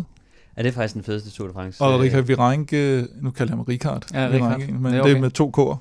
Øh, han fik også noget comeback der, tror jeg, og vandt en etape for, var det Domo Farmfrit, eller hvad det var, han fik? Øh, det men var, det var, Ja, men det det var en af de Tour de France, Det- som øh, senere så blev frataget af Armstrong. Ja, det kan man sige. Og så Ulrik, han styrter jo så i den sidste enkeltstart, hvor han ikke ret langt efter styrter han i en rundkørsel. Øh, der, der var der ikke så stor sandsynlighed for, at han havde nået det. Men, Men er det øh, ikke, var der ikke noget med, at der var nogen, der havde regnet ud af det ene og det andet, med det, og så havde han lige vundet med et sekund eller sådan et eller Nej, andet? det var Fignon jo i, øh, Nej, i nej. øh, 89 Nej, det er med hestehalen, ikke? Nej, det er ikke Men det. det bringer, Nej. det, det, det, ja okay, det er jo, ja, ja, det er faktisk rigtigt. Altså, er jeg synes, at der har været nogle rygter om, at dengang, at hvis nu han havde fortsat med at tage tid, som han gjorde, så kunne han... Nå, hvis ikke han styrtede. Ja, Ulrik Nå, øh, med Armstrong ah, der. det var sgu godt nok tæt på mål, men okay. Men det var, den kørte vi jo, en af, det var lige efter Europa Caféen var, var åbnet, der øh, Whisky Hans kom jo ned med, med, med de der DVD'er med alle Armstrongs øh, sejre. Og så kørte vi en aften, hvor vi bare sad og så øh, fire timers øh, resume. Også sådan en sindssygt varm aften der, og der var fuldt hus der, og folk blev fire timer, og sad Mm. bare og så det der, og det er at gense den, det var også bare, nå ja, nå ja, det var også det, det, ja, tror, det, det tror jeg faktisk, det er, det er et arrangement, vi skal lave igen. det må vi gøre. Så, grunden til, at jeg spurgte, ja. Det var fordi, øh, det her, vi har været igennem, det har jo været en af de fedeste udgaver af Tour de France i mange år. I min optik måske den bedste siden 1989. Men en ting er, hvad jeg synes. En anden ting er, hvad chefen for hele Velropa-universet synes. Kim Plesner, det er blevet tid til din top eller flop. Ja, man må... Top kan vi sagtens holde fast i, men flop er jo øh, ud fra, hvad skal man sige, ud fra løbet Tour de France. Ikke, ikke nødvendigvis ud for, for den enkelte præstation, fordi det kan også være noget, der er ærgerligt for løbet. Øh, eller det, det kan også godt være, at det er en dårlig præstation. Jeg har, jeg har nogle bobler, som vi måske bare lige meget, meget, meget, meget hurtigt skal rende igennem, uden at kommentere dem. Øh, Team Sunweb uden Dumoulin. Det gik ikke super godt. Jakob Fuglsang, Exit igen, som, øh, som vi har set nogle gange før. Movistars evne til at arbejde sammen, Mm. eller mangel på samme. Øh, så var der hele den der Luke Rowe, Tony Martin, halløj, som jo også bare kørte lidt af sporet. Ikke? Øh, Rowan Dennis Gate, som vi vel stadigvæk ikke har fundet ud af, hvad det handlede om helt, øh, var, var også noget mærkeligt. Roman Bardet, selvom han vinder bjergetrøjen, så må man også sige, det er, det er stadigvæk en skuffelse, ikke? Øh, og så kan man nævne, nævne nogle af de andre også. Øh, Dimension Data, noget af det bedste var vel Borsen Hagens femteplads i går, øh, helt, helt anonyme. Og så den interne kommunikation hos Astana, som, som vi også har, har været inde i, øh, inde i skulle jeg til at sige, inde, inde på og, og interviewet med, med Magnus Kort. Men øh, top 3? Top 3 flop. Ja, top 3 flop. Øh, på tredjepladsen, der har jeg faktisk øh, Michael Kwiatkowski. Og det var fordi, øh, han de sidste, øh, i hvert fald to år, har jo nærmest været den, den bedste hjælperytter på, på Sky. Og i år, der var han fuldstændig væk. Han kørte lige noget, lige, eller han Ja, kørte noget... Planche- Øh, Planche de Belfi, der var han faktisk den bedste øh, øh, til at hjælpe dem opad. nu skal du ikke Men komme siden da- med fakta. Ja, ja. og genere. Ellers, ud over det, så var hans bedste præstation i, i går, hvor han godt lige kunne køre lidt foran Banal og sådan noget. Der var, der var han hurtig til at være fremme. Men det er også på grund af, hvor godt han har kørt de andre år, at, at springet ned til det, han gjorde i år, det var, altså, så kalder vi det stort set fraværende, øh, i forhold til, at han, han var deres øh, super, supermand de andre år. Og så toren, det synes jeg var øh, Pinots øh, meget, meget ærgerlige exit. Og det er her, hvor, hvor flop måske ikke kommer ind i forhold til Pinot, men i forhold til, til løbet, at der er det super ærgerligt. Og det gør så også gældende ved etteren, som jo er det jordskred, der synes jeg ødelagde finalen af turen. Og det er derfor, jeg måske ikke synes, det var den bedste siden hverken 89, eller øh, øh, i hvert fald både 89 og 2003 er i hvert fald bedre. Øh, Og jeg har, det- jeg har det sådan lidt ligesom dig, fordi jeg synes, at den her Tour de France var så helt igennem vidunderlig. Øh, Jeg havde det sådan lidt som at følge med i Game of Thrones, at man får det ene fede afsnit efter det andet, og så får man en lorteafslutning. Jeg har aldrig set Game of Thrones. Nej, men nu, nu fik du den. Jeg er enig i hvert fald Ja. med ja. den. Så, øh, fordi det var, det var lidt en amputeret afslutning. Men altså, det er jo imponerende, at du kan lave sådan en flopliste her. Der, vi, har- vi, har, vi har set cykelløb i tre uger, og så kommer der sådan en flopliste her. Det siger jo alt om alle de historier, der har været i det her løb. Ja, Og, så, ja. og så har vi ikke engang været ved toplisten. Så Nå. her, der kommer Tour de France 2019, Kim Plesners top. 2000 næsten. 2000 næsten. Ja. Øh, igen boblerne. Øh, Sagan, ny rekord, syv gange grøn trøje, skal nævnes. Øh, Bukman, årets øh, klassementsoverraskelse. Buh, Øh, Askren, latterligt føringsarbejde. Øh, hvad var det, Lars Bak kaldte ham? Ja, ja, præcis. Et, et, et dumt svin, eller hvad var det, han sagde? Hvad var det, Bak kaldte ham? et møgsvin eller sådan et eller andet. Øh, sad i hot seat på enkeltstarten, selvom han havde lavet alt det arbejde, og bliver to efter Trentin på, det, på, på den der flotte etape også. Øh, Mikkelton, fire etappesejre, selvom Yates han øh, floppede helt ud. Synes jeg var rigtig godt øh, kommet igen. Jumbo Visma, vel egentlig turens stærkeste hold, sådan set hen over de tre uger. Øh, Fire etappesejre, øh, holdtidskørsel og en samlet tredjeplads. Ja, det synes jeg, det er fornuftigt. Og Nibali, der lige, lige ikke kunne lade være med lige at vise øh, klassen på den sidste etape, det synes jeg også var, var rigtig godt. Og så synes jeg, har jeg faktisk taget øh, Mads Wirtz med, som et øh, sådan lille gennembrud for ham, uden rigtigt at have, have brudt igennem. Men det der med, at jeg synes, vi har set ham nogle gange, hvor man sådan lidt har tænkt, mm, bliver det sådan til noget med, med det der store talent, og nu, nu fik han sig i hvert fald vist frem på øverste hylde, og så nu synes jeg, det virker som om, han er klar til at tage næste skridt, og det synes jeg ikke rigtigt, man har set før, øh, øh, de ting der. Men øh, top 3 bliver på tredjepladsen Thomas de Gent, med hans fuldstændig mm. sindssyge sol. Altså, jeg tror, jeg skrev bagefter, det er jo ikke normalt, det der. Altså, det var, og det, det var også... Det var en af de flotteste etappesejre i turens det var, det var virkelig, var det 200 km alene, eller ikke alene i udbrud, men 200 km i udbrud, hvor han en dag undervejs ventede. På, ja, altså, øh, den måde, han kører frem til sidst, var jo helt... Altså, det troede man bare ikke på. Altså, det, det er sådan en af de der, der ikke kan lade sig gøre. Øhm, Banal, toer på toplisten. Øh, yngste vinder i 100 år, første vinder fra Colombia, som vi har været inde på. Kæmpe stjerne. Men, øh, men etteren, den går sgu til, øh, til Alain Philippe det, det var ham, der skabte den her Tour de France. Det var det altså. Øh, skabte den spænding, der var, var ham, der gjorde, at Ineos skulle ud og angribe. Forestil dig, at han ikke havde haft en gule trøje, så havde Ineos haft mm. den gule trøje jo fra Planche de Belfi og, og hele vejen ind, og så har vi set den der defensive kørsel. Så, så han tvang jo på en måde øh, Bernal og Thomas ud at angribe. Øh, og, så, og så måden, han kører på og er på og sådan noget, det, det var fantastisk. Så det var etteren. Så det kan godt være, at Julian Alaphilippe han ikke vandt Tour de France, men der var ikke øh, noget større jubelbrøl på Champs-Élysées, end da han trådte op og øh, faktisk fik prisen som øh, den øh, mest angrebsive rytter øh, under Tour de France, og nu altså måske den største ære af alle tilfælder ham, nemlig han bliver kåret til nummer et på Kim Plesners topliste over Tour de France 2000 og næsten.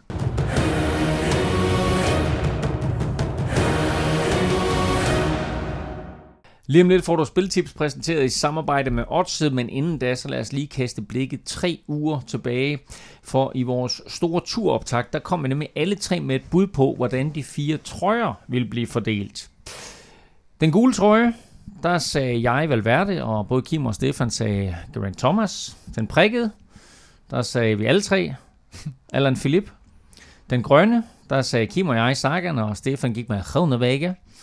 Og den hvide, der sagde jeg og Stefan begge to Egan Bernal, mens Kim han gik med en fyr, der hed Henrik Madsen. Det skulle jeg aldrig have gjort.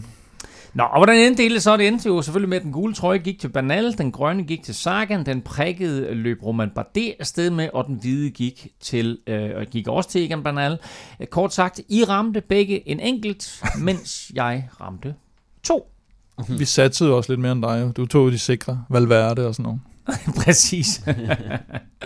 til gengæld så har I jo øh, begge to været super skarpe, når det kommer til spiltips under turen. Så skarpe faktisk, at uh, Stefan jo har fået uh, kælenavnet Staltip Djurhus, eller bare dollartegn uh, Djurhus. og så skal der altså også lige her lyde et kæmpe skud ud til Frederik Rodenberg, der allerede et uh, par uger inden turen bød ind med Banal som samlet vinder, og på det tidspunkt der var det altså til 8 7. Jeg håber jo mange, der fulgte det tip. Det var godt set. Ja, det var meget godt set. Øhm, jeg tror, han havde en eller anden fornemmelse for, at, øh, at han kunne noget specielt, og det tror jeg, vi alle sammen øh, sad med den, men, men så alligevel også øh, tog lidt på bremsen og var sådan, ah, han er nok ikke lige klar jeg, endnu. Jeg troede måske ikke, at, at Ineos var klar til at opgive, hvad skal man sige, det britiske hierarki øh, og sidste års vinder og alt det der, men, men det blev de bare nødt til, som, som løbet udfoldede sig. Igen, hvis ikke det havde været for Alaphilippe, så kunne de måske mere bare have fordelt den. Øh, der, der havde Thomas nok haft større chancer. Men som jeg lige husker det, og nu er jeg ikke 100% sikker, men som jeg lige husker det, så var det her inden Froome styrtede og meldte ud, at han ikke var med i turen. Så der var altså både Grant Thomas og Froome i spil, og der meldte han stadigvæk ud, at det ikke er en banal, han vinde turen. Så super godt set af, af Frederik. Ikke overraskende, så kom uh, Movistar også på podiet, og det gjorde de uh, som forventet, da de vandt holdkonkurrencen. Uh, og så fik de da trods alt deres trøste præmie, Kim. Ja, altså det kan man jo godt kalde det. Altså i forhold til, jeg synes i forhold til bjergtrøjen med Bardet, der er det altså ikke nogen super trøst. Jeg synes, jeg synes mere det er det der med, at de har de der tre store kanoner med for andet år i træk, og de, og de rammer jeg altså ikke top 5 med nogen af dem for to år i træk.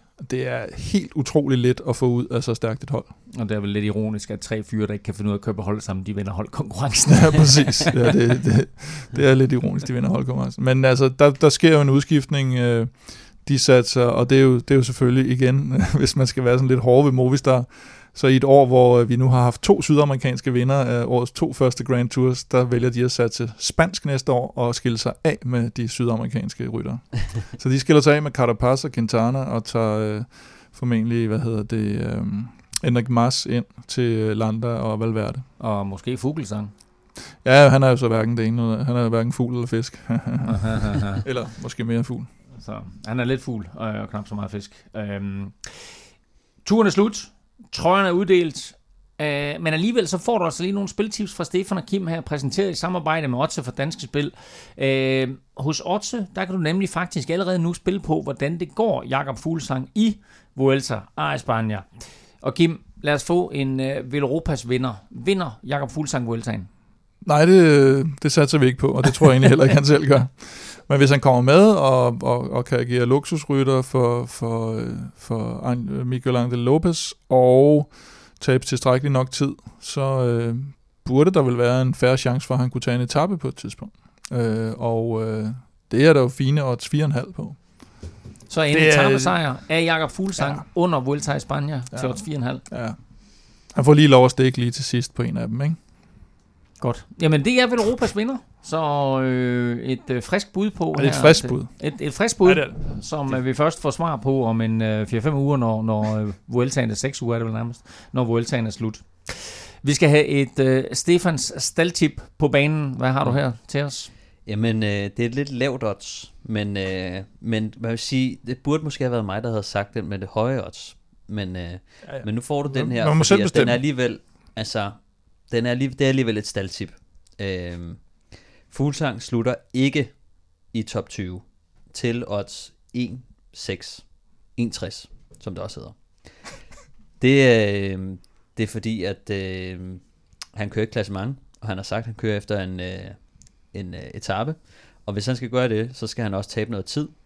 Og derudover, så, øh, så tror jeg sgu også, at øh, jeg forestiller mig lidt, at han er en færdig mand. Øh, sådan alt i alt. Så, øh, What? Ja, det gør jeg. Og, øh, på, sådan på en generel betragtning? Ja. Eller bare den her sæson? Ja, en generel betragtning. Uh. Det, er, det er sådan lidt bold prediction, at øh, han, han, det kan, jeg, jeg, jeg tror på, måske har han en, en, en etappesejr i Vueltaen i sig, men... Øh, til 4,5. Til også 4,5. men det er det eneste, jeg, jeg giver ham herfra, faktisk. Altså lidt interessant det der, Stefan, fordi øh, Fuglsang blev spurgt til det her med at være kaptajn, øh, og siger jo selv, at øh, han vil faktisk rigtig gerne være kaptajn igen, hvis det kan lade sig gøre men han forventer, at Astana kører i turen næste år for Superman Lopez. Mm. Øh, der siger han to ting. Et, han forventer ikke at blive kaptajn, og to, han måske endda forventer at være hos Astana til næste år. Det synes jeg er sådan lidt en melding, vi ikke har hørt før. Jo, altså det jeg har hørt, det er, at den er, at den er oppe i luften stadigvæk. Så øh, Men en anden ting faktisk, eller en helt tredje ja. ting, skulle jeg måske tredje sige, ting. det er, at øh, som, som I måske også har læst allerede, at at han siger, at hvis han skal køre efter det igen, så vil han gribe det an på en anden måde. Og så ikke gå ind i positionskampen, men bare køre den sådan lidt, lægge sig ned bagved, og så må det gå, som det går.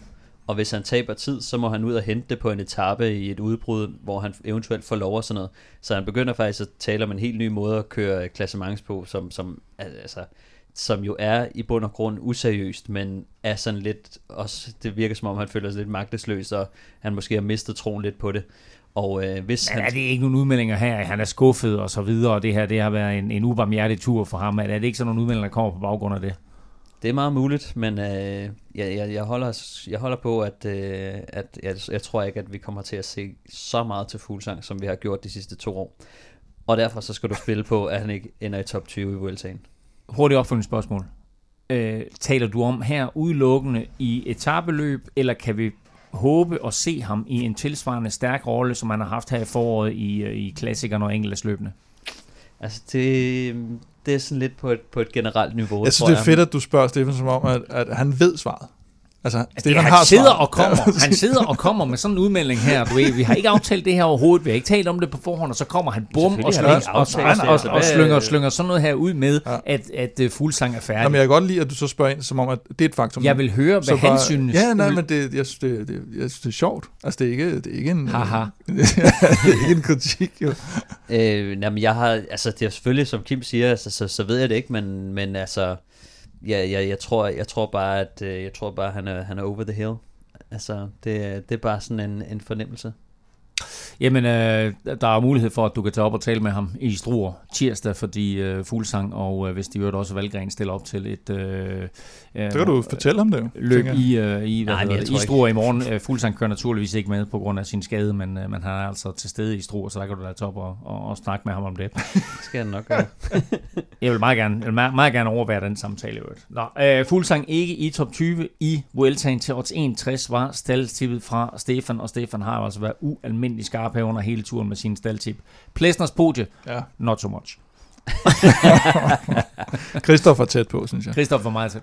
Ja. Øhm, nej, men og det her, det bliver jo, hvis vi troede, at uh, Fuglsang i Vueltaen, det var et uh, langskudsods og langtidsodds, så det her, hold fast, nu, uh, nu bliver det lang tid. Vi snakker turen i 2021 med start i Danmark. Hvad, hvad snakker vi der? Et Der odds? har, uh, har vi et odds allerede. Hvad er odds på, at den starter i, i Danmark i Ja, det er- 2021? Det er relativt lavt hos danske spil. De bliver kimet ned lige nu. øhm, nej, men de har faktisk været ude og lave et, øh, et lidt våget odds, synes jeg. Ja. Og det er, at øh, der kommer en dansker på podiet efter første etape, kan man Som er spille på, En, enkeltstarten i som er enkeltstarten i København.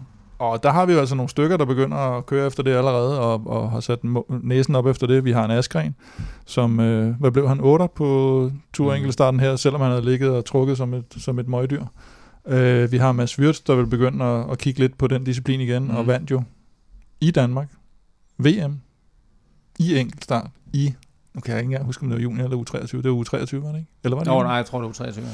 Øhm, og vi har Søren Krav, som jo også øh, ligger godt deroppe i den disciplin. Så sandsynligheden for, at en af de tre er på podiet, den betragter jeg som... Øh, Så skal du heller ikke helt glemme uh, Mikkel Bjerg eller Johan Prise, som Det er måske om, uh, om to år kan, kan noget mere, end de kan nu. ja, præcis. Så det, den, den ser jeg nærmest som sikker. Så, øh, så to- 260, det er et øh, chokolade. Odds 260 får man på et odds, der bliver afgjort i 260. 2021. Jo, men når det er sikkert, så er det da værd at vente på de penge. Godt. Skriv du lige I den stedet ned, for at så vi kan- investere dem i, i aktier, Ja. så kan du få 260 på den her. Ja, ja. Og det, det, det er da meget fint. Se, så kommer finanskrise. Så sidder du her og griner med dine Godt. 260. Men jeg, jeg, griner, jeg griner ikke, jeg siger bare, at det her, det er et langtidsbed, der, der det vil er det. noget. Nå.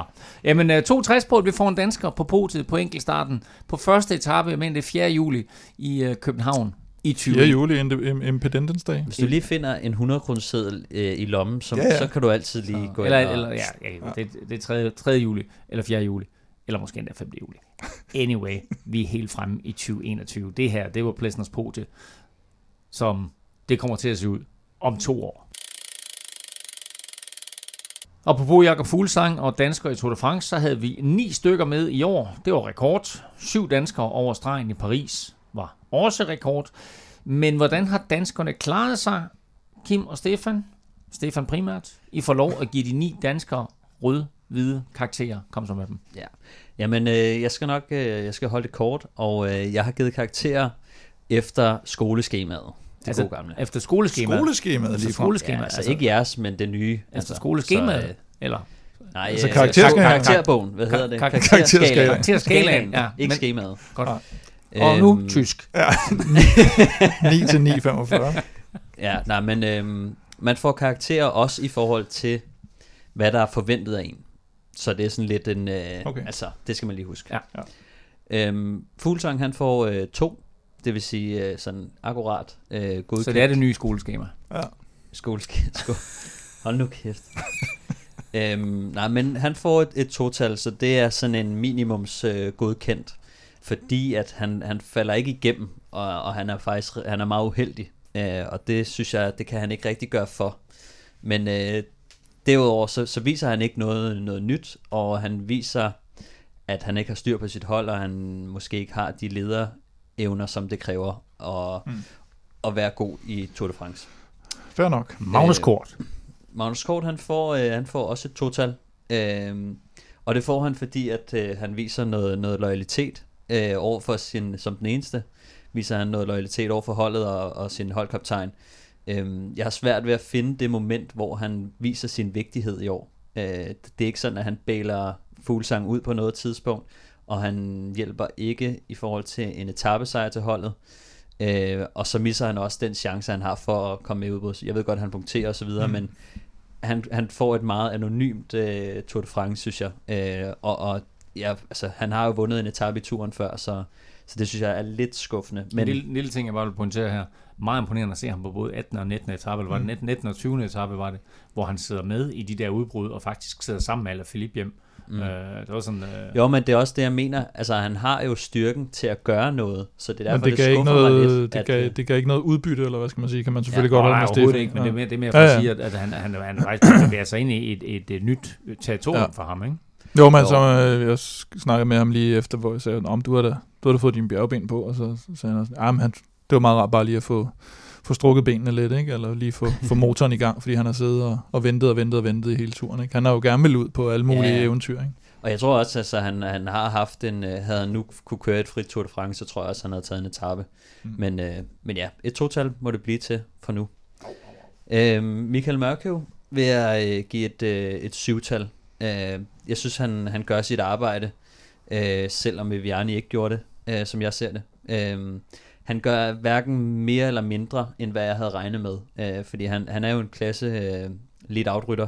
Men øh, hvis han skulle have haft noget mere, så skulle han også have bælet Viviani ud på nogle situationer, eller have støttet Ala Philippe, eller et eller andet. Så jeg synes, et syvtal, det er for den præstation, der er, det er, hvad vi forventer. Øh, så. så er der Askren, og øh, han får et tital, fordi at øh, han gør ligesom alt, hvad man havde håbet på, plus, plus noget ekstra. Øh, han øh, har været et bedst til at føre og hjulpet holdet, både på flad vej og når det gik øh, lidt opad. Øh, og så viste han jo enorm klasse, øh, da han tog en anden plads på 17. etape til, til Gap. Øh, det synes jeg, det synes jeg var, var, var skarpt, og han kørte altså alligevel væk fra øh, Greg van Avermaet og, og andre klasseryttere. Og så var han også en stor motor på deres, øh, deres holdtidskørsel, skal man huske, hvor de blev, hvor de blev nummer tre. Så kommer vi til, til Valgren, og øh, han får, øh, tror jeg som den eneste, en øh, dumpe karakter. Det, det bliver 0-0 i den her omgang. Øhm, han gør overhovedet ikke væsen af sig, og øh, holdet det dumper øh, fælt. De får ikke rigtig nogen succes. Han var ikke tæt på, øh, på en etappesejr øh, sådan overhovedet, og det var vist det eneste, han gik efter, tror jeg. Mm. Øh, så han har, han har en fri rolle, øh, og øh, ja, det får han ikke udnyttet. Så øh, bestemt ikke den valggren, som vi har været vant til at se, som i overhovedet ikke. Så det kan ikke blive andet end, altså jeg ved ikke, om han skulle have haft et minus 3 faktisk, men han, han kommer der igennem. Og det er... ja, men jeg mener bare, ja. han er også selv skuffet jo. Det er jo ikke sådan, jeg tror, hvis mm. han selv skulle give sig en karakter, han, altså, Ej, jeg tror ikke, han vil give i forhold til de forventninger, vi har sat til ham, så tror jeg heller ikke, han ville have højere end, end 0-0. Mm. Så, øh, så kommer vi til Lars Bak. Øh, han får et, øh, et 0-2, eller et 2. Øh, han, øh, han kommer fint igennem, og han, jeg vil sige, selvom vi ikke rigtig ser så meget til ham, så, så tror jeg, at han har udført sit arbejde med at hente vand, som en, en lidt beskeden opgave øhm, han, øh, han viser sig dog lidt frem på 16. etape. Det synes jeg er meget fint, at, at, at øh, feltets øh, ældste mand, han alligevel formår at sidde i et, var det et firmandsudbrud, som, som kommer rimelig langt ind i, mod finalen. Der er det to kilometer tilbage, de bliver hentet eller sådan noget lignende. Øhm, så, øh, så det synes jeg flot, han kommer igennem. Altså det, det, fandme, det må være led at komme igennem Tour de France som, som 39-årig. Så han, øh, det her var hans 20. Grand Tour, mm. og han har så meldt ud, at det også bliver ikke bare hans sidste. Øh, jeg ved faktisk ikke, om han skal køre Vueltaen. Det, det, det, jeg synes, det var sådan lidt uvist. Øh, men det, det er ikke det, der er pointen. Pointen er, at han meldt ud her i forbindelse med Tour de France, at øh, han stopper karrieren øh, efter i år. Så det her, det var altså farvel og tak, i hvert fald i Tour de France sammenhæng øh, for Lars Bak. Så jeg synes, vi skal give ham et, øh, et 12-tal for øh, 8 Tour de France og indtil videre og 20, 20 Grand Tours. Så vil jeg også lige sige, øh, hvad, hvad husker vi øh, Lars Bak for? Der vil jeg sige, at vi har sagt den nogle gange før her. Han vinder Tour de l'Avenir, ungdoms Tour de France mm-hmm. i 2005. Og øh, Giro. så har han jo været... Hvad? Giro etappesejr. Giro etappesejr og en femteplads i Paris-Roubaix i 2011. Van Summeren? Den er det år, Van Summeren vandt, ja. ja. Det, øh, det var noget, jeg lige sad og tænkte, hvad fanden er det egentlig? Øh? Og så vil jeg sige, alt, alt det, vi har siddet og rost Askren for i år, Jo, jo. det er jo faktisk Øh, præcis det, som Lars Bak han har gjort. Ja. i- Frontsving. Alle, alle de år, han har været med, ikke? Jo, så er Askren lige... Og så øh, dengang han øh, blev klar til turen på rekordtid med sin hjemmestrikkede øh, udstyr der, det var helt vanvittigt. Ja, det var fandme sejt. Ja. Nå, men øh, vi er kommet til, til Mads Wirtz. Øh, jeg tror, alle har, øh, har ved, at øh, han er overrasket. Han får et, et syvtal herfra. Det er øh, måske lidt lavt i forhold til, men altså, jeg synes, at han kommer i, jeg tror, det er, han kommer i udbrud tre gange. Øh, og så, øh, så deltager han i massespurterne to gange, hvor han også kommer lige ud for top 10. Jeg synes, det er en, en rigtig flot øh, Tour de France, han har kørt sig, men, men altså, jeg vil sige, det, han overrasker mig lidt. Øh, eller det ved jeg ikke. Han, jeg har kendt ham som en, som en rigtig, rigtig stærk cykelrytter fra den hjemlige scene, og da han sådan rigtig brød igennem. Så jeg vil sige, det her, det var, hvad jeg havde, havde forventet, at han ville vise øh, stort set alle årene, han har, han har kørt. Så, så for mig at se, så er det, at han kommer tilbage til, til det niveau, som han egentlig hører hjemme. Øh, så, øh, så et syvtal må det blive til. Det, hvor han, øh, der mangler lidt, det er, at han ikke rigtig får udnyttet de chancer i, i udbrudene. Altså, jeg synes ikke, han har vist sig som en af de, en, en trussel, havde nu et, det udbrud, han havde været i, holdt hjem. Så har jeg svært ved at se, at, hvordan han lige skulle krejle en etappesejr. Men jeg synes, det er ganske flot, øh, ganske flot Tour de France, han har kørt. Øhm, så har vi Søren Krav. Øhm, han får et total. Jeg synes, at, at han bliver helt spildt på øh, Matthews øh, forhåbninger i Tour de France. De, de sætter ham jo simpelthen til at hjælpe øh, Michael Matthews mm. under hele turen. Og det synes jeg er spild af, af kræfter. Øhm, I hvert fald, at han viser ikke nogen skarphed overhovedet, synes jeg, Matthews i år. Jeg ved godt, han var lidt med i starten, men, øh, men Søren Krav, han har en etape sig i sig. Øh, han, altså, men han, han viste jo i, i var det Schweiz rundt, øh, en skarphed, og synes, at øh, ja, det, det er lidt ærgerligt, men øh, han bliver lidt låst af holdet, ikke? og man kan sige, at han, han får et total, fordi han alligevel lige bidrager med en, en fjerdeplads på holdtidskørselen, øh, men, øh, men derudover, så, så var der desværre ikke så meget at sige til hans Nej, så er han France. så også den, den anden dansker sammen med Fuglsang, som ikke gennemfører Ja. ja. øh, sådan en krav trak sig efter, var det 16. eller 17. etape med et sædesår. Ja, så øh, de to udgik altså, mens de andre syv, de fuldført. Sidste mand, Chris Sidste Juhl Jensen. Chris Juhl, han får et, øh, et syvtal. Øh, han er, vi er vant til at se Chris Juhl udføre sit, øh, sit job sådan til punkt og prikke, og det gør han også den her gang.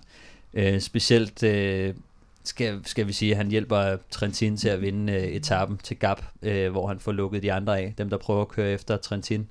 Øh, så det var super flot, og så var han også i udbrud en anden dag, sammen med Simon Yates, hvor han ligesom hjælper med at holde pace i, i gruppen hele dagen, sådan så at Simon Yates skal køre væk til sidst. Øhm, måske kunne han godt have haft lidt højere karakter, men øh, i, i takt med, at, at det er hans job, og han gør det, som han er ansat til at gøre, så synes jeg, det, det er et syvtal værdigt.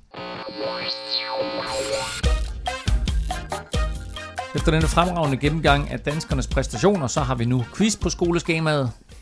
Og øh, det står som sagt 2018 til Kim, og nu finder vi så ud af, om øh, der er en reducering undervejs, som Kim udbygger, eller der ikke er nogen af jer, der får point. Ikke en banal, blev øh, den yngste vinder nogensinde af den øh, gule trøje, 22 år og en slat. Spørgsmålet var, hvem er den sidste 22-årige, der har vundet Tour de France? Og øh, Kim, du får lov til at øh, bestemme, hvem der skal svare først. Ja, men det gør jeg. Okay. Jeg sidder og vakler lidt mellem to jo. Ja, Og får at vide, hvem, hvem de en to er. classic plæs. Nå, Nej, er Nej, jeg skal vil helst ikke sige, hvem de Okay, to er, okay. hvis det er det, skal... Ja. Men jeg går med...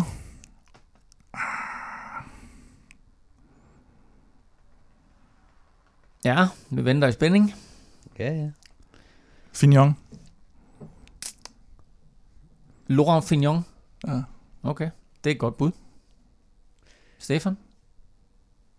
Du øh, var meget øh, selvtidsfuld, da jeg satte quizzen ja i gang. men det var jeg så ikke alligevel. Det var bare for at sætte Kim lidt Det var under bluff. pres. Ja, det var lidt under bluff. Du bluff.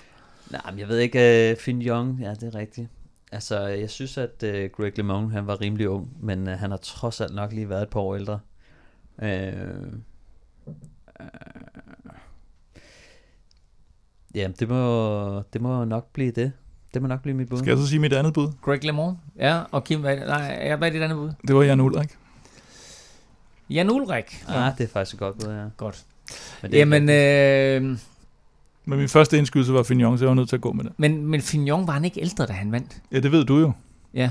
Men, øh, men jeg er bare overrasket over, at du gætter på ham, fordi... Øh, Det var bare min første. Det var Okay. okay. det navn, der okay. poppede op i hovedet på mig. Øh, Jan Ulrik var 23, da han vandt Tour de France. Den sidste 22-årige, der vandt Tour de France, det var Laurent Fignon. Nej. Så meget, meget imponerende, Kim, fordi jeg vil sige, at da jeg lavede den her quiz, der blev jeg faktisk selv virkelig overrasket over, at Laurent Fignon, han var så ung, da han vandt. Jeg havde mm. faktisk troet, at han var sådan i sidste 20'erne, men øh, han var altså kun øh, 22 år. Han var næsten 23, da han vandt, men øh, var altså ikke blevet 23. Så det korrekte svar var Laurent Fignon. Øh, og jeg kan her lige fortælle, at den yngste, der nogensinde har vundet, det er Henri Cornet, som øh, i 1904 vandt. Øh, der var han altså kun øh, 19 år gammel, men øh, det var altså også før den gule trøje. Den gule trøje i quiz-sammenhæng, den sidder lige nu på Kim Plesner. Sådan. Han er foran 21-18. Tour de France 2019 er slut, og det endte altså med en sejr til Egan Bernal foran Geraint Thomas og med Steven Krausweig på tredjepladsen. Men den er ikke helt slut for dig endnu, fordi du kan altså stadigvæk nå at deltage i vores store Garmin Tour konkurrence. Europa Podcast holder en øh, 14-dages pause, sådan ungefær, og så er vi tilbage med øh, optag til, hvad har vi der? Bink Bank Tour, Bing Bang som er Tour. det gamle Eneco Tour, som bliver kørt i, i Holland og Belgien, og som regel har muren i Gerardsbergen, og har sådan nogle en etape, der minder lidt om Liège, Bastogne Liège, en, der minder lidt om Flandern rundt. Var det med Horic, der vandt sidste år, hvor øh, Søren Krav lå godt til, men så tog Matthews og lige... Øh, og, så skulle de køre for ham til sidst. Ja.